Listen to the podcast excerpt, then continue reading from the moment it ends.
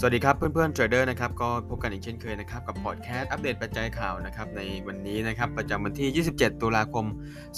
2564 นะครับราคาทองคำในช่วงเช้านะครับก็แกว่งตัวในลักษณะของการ sideway นะครับในกรอบบริเวณ 1,786 ถึง 1,794ดอลลาร์ต่อออนซ์นะครับซึ่งก็ราคาต้องคงอยู่ในช่วงพักตัวนะครับหลังจากเมื่อคืนนี้ โดยแรงขายทำกำไรนะครับประกอบกับตัวเลขเศรษฐกิจของสหรัฐที่ออกมาดีกว่าคาดการณ์นะครับ โดยในวันนี้ยังคงมีปัจจัยบวกนะครับจากความขัดแย้งนะครับระหว่างสหรัฐแล้วก็จีนอย่างต่อเนื่องนะครับหลังจากคณะกรรมการด้านการสื่อสาร ของรัฐบาลกลางสหรัฐหรือว่า FCC เนี่ยก็มีการเพิกถอนใบอนุญาตนะครับประกอบธุรกิจ ไชน่าเทเลคอมนะครับวันถูกรัฐบาลจีนแทรกซึมนะครับแล้วก็เพื่อป้องกันไม่ให้บรรดาบริษัทของจีนนะครับแทรกซึมเข้าสู่เครือข่ายหลักจนกระทบต่อความมั่นคงของประเทศสหรัฐนั่นเองนะครับ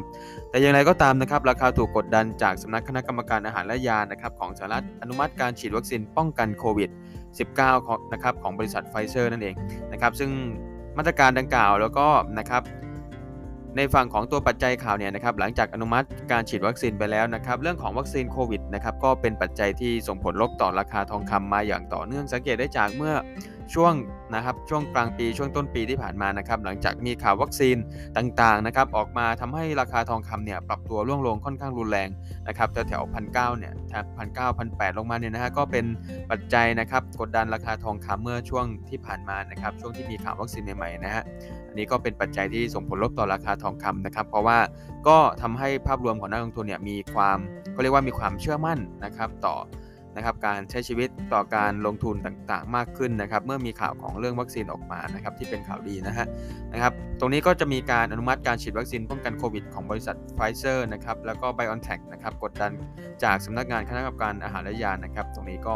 นะครับส่งผลให้ราคาทองคำนะครับจากปัจจัยข่าวมีโอกาสปรับตัวลงต่อเนื่องนะครับ ซึ่งเขาบอกว่านะครับบริษัทนี้เนี่ยนะครับมีการอนุมัติการฉีด วัคซีนนะครับจากรัฐบาลของสหรัฐนะครับซึ่งอนุมัติให้การฉีดวัคซีนเนี่ยของเด็กอายุ 5 ปีถึง 11 ปีนะครับได้รับการฉีดวัคซีนนะครับซึ่งก็นะครับโดยชี้ว่าการฉีดวัคซีนในเด็กมีประโยชน์นะครับมากกว่าความเสี่ยง และจะเป็นก้าวสำคัญที่จะช่วยให้เด็กจำนวน 28 ล้านคนนะครับได้กลับไปเรียนหนังสือในโรงเรียนอีกครั้งนะครับอันนี้ก็เป็นปัจจัยสำคัญนะครับประกอบกับกำไรของบริษัทในภาคอุตสาหกรรมของจีนพุ่งขึ้นที่ 16.3%ในเดือนกันยายน เมื่อเทียบเป็นรายปีนะครับแต่ระดับที่ 7.3874 ล้าน หยวนนะครับแสนล้านหยวนนะครับแล้วก็สำหรับวันนี้เนี่ยนักทุนก็ต้องติดตามนะครับตัวเลขของเศรษฐกิจอเมริกานะครับช่วงเวลาประมาณ1นึ่ทุ่มครึ่งก็จะมีปัจจัยข่าวยอดคำสั่งซื้อสินค้าคงทนนะครับแล้วก็ยอดคำสั่งซื้อสินค้าคงทนเดือนต่อเดือน รวมทั้งสต็อกน้ำมันดิบรายสัปดาห์ด้วยนะครับแต่ว่าต้องบอกว่านะครับปัจจัยข่าวตอนนี้เนี่ยเมื่อเทียบกันนะครับก็ต้องบอกว่าปัจจัยข่าวนะครับในฝั่งของนะครับการส่งผลลบต่อราคาทองคำเนี่ยมีค่อนข้างมากกว่า ในตอนนี้นะครับก็เรื่องของการฉีดวัคซีนนะครับเรื่องของวัคซีนไฟเซอร์ต่างๆนะครับที่ออกมานะครับแล้วก็ปัจจัยขาจากบริษัทจีนเนี่ยนะครับหุ้นภาคอุตสาหกรรมก็มีการปรับตัวขึ้น ตรงนี้ก็เป็นปัจจัยที่แน่นอนนะครับในตอนนี้ยังคงเป็น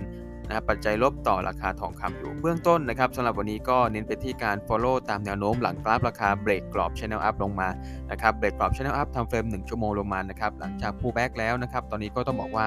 มีโอกาสปรับตัวร่วงลงต่อเนื่อง หากทองคำนะครับวันนี้หลุด